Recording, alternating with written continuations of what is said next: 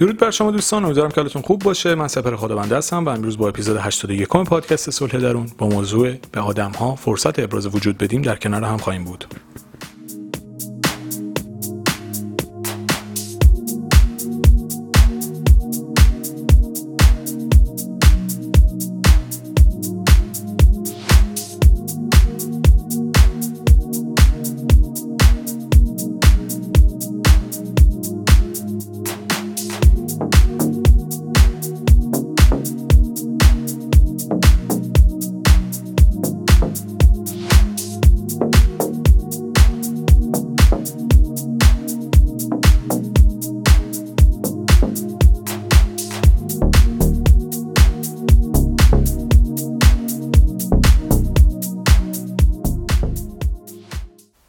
تا یکی از خودش تعریف می‌کنه از خودمون تعریف نکنیم.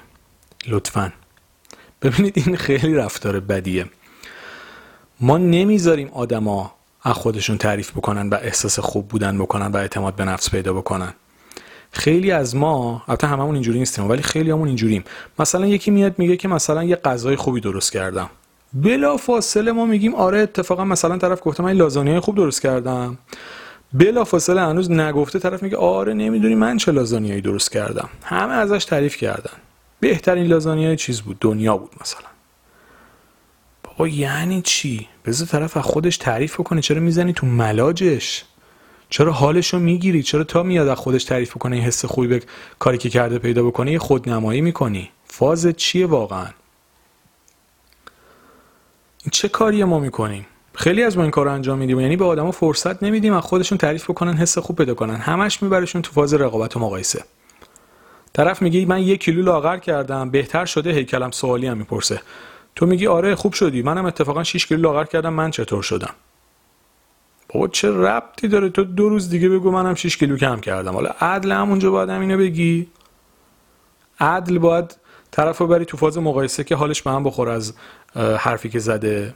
حس بد بهش بدی که اصلا چرا از اول این حرف رو زد؟ چه کاریه؟ نمی‌دونم چرا توی جامعه ما هم زیاده. یعنی شما هر چی بگی حالا تو خبرهای منفی هم اینجوریه. شما بگی من پام شکسته که میگه من مثلا پامو دیروز قطع کردم. حالا مثلا پاش سر جا. یعنی تا ثابت نکنه که از شما بدبختره ول نمی‌کنه. شما میگی من دستم بریدم این میگه مثلا من دستمو از ده جا بخیه زدم. ول کن دیگه چرا همیشه با خودتو یا بدبختتر نشون بدی یا موفقتر نشون بدی؟ چه کاریه بشنو شنونده باش. باور کن خدا دو تا گوش به آدم داده یه دونه زبون. یعنی که دو برابر اینکه حرف بزنی و گوش بکنی. ولی ما چین کار می‌کنیم؟ تا یکی چیزی میگه اصلا از پیش آماده شده داریم. من یه شلوار خریدم. آره منم سه تا شلوار خریدم. باری کلا به تو تو بردی مثلا. برنده قهرمان. بیا مدال بندازیم گردنت. چه کاری آخه؟ به جای اینکه به آدما حس خوب بدیم. ببینید خیلی این موضوع مهمه. خیلی وقتا آدما میان خودشون تعریف می‌کنن. اگر نمی‌خواید هم حس مثبت بهش بدید اقلا حس منفی ندید. ببینید اون تعریف اون آدم از خودش باعث میشه احساس اعتماد به نفس پیدا بکنه.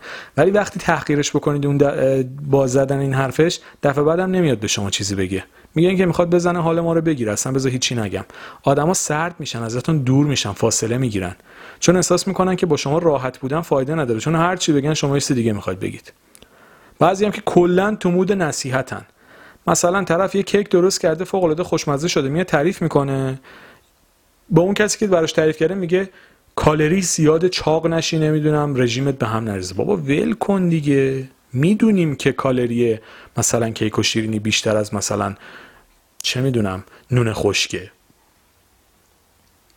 حتما نباید بلا فاصله طرف رو چیز بکنی تو ذوقش بزنی که.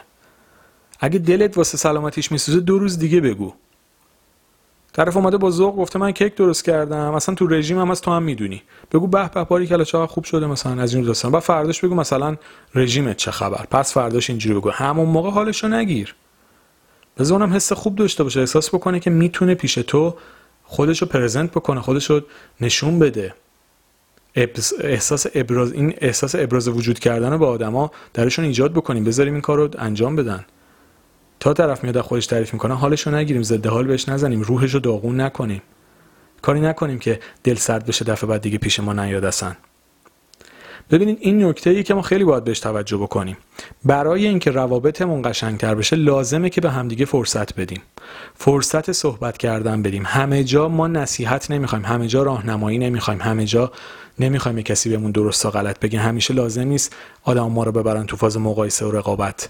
خیلی اوقات ما فقط دو تا گوش می‌خوایم که حرف بزنیم. ممکنه حرفمون هم دو دقیقه باشه ولی همون که اون آدم گوش می‌کنه ما آروم میشیم.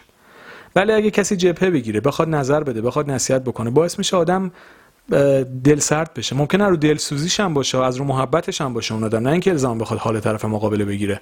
ولی اون دلسوزی خیلی جا حال آدمو می‌گیره و باعث میشه آدم دفعه بعد اصلا نیاد حرفی رو بزنه.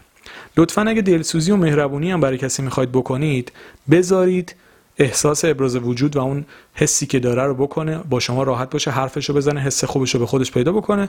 بعدا در یک تایم مناسب تر بگید که مثلا فلانی این کار رو مثلا بکنی به این شکل بهتر نظرتونم بگید. ولی بلافاصله سعی نکنید با عقل کل بازی در آوردن و نصیحت کردن حال آدما رو بگیرید. این خیلی به نظرم توی روابط ما پیش میاد و باعث میشه خیلی حس بدی و اطرافیان ما پیدا بکنن.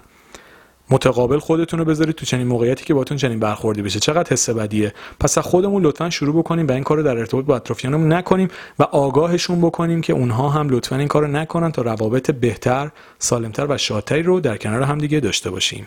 مرسی.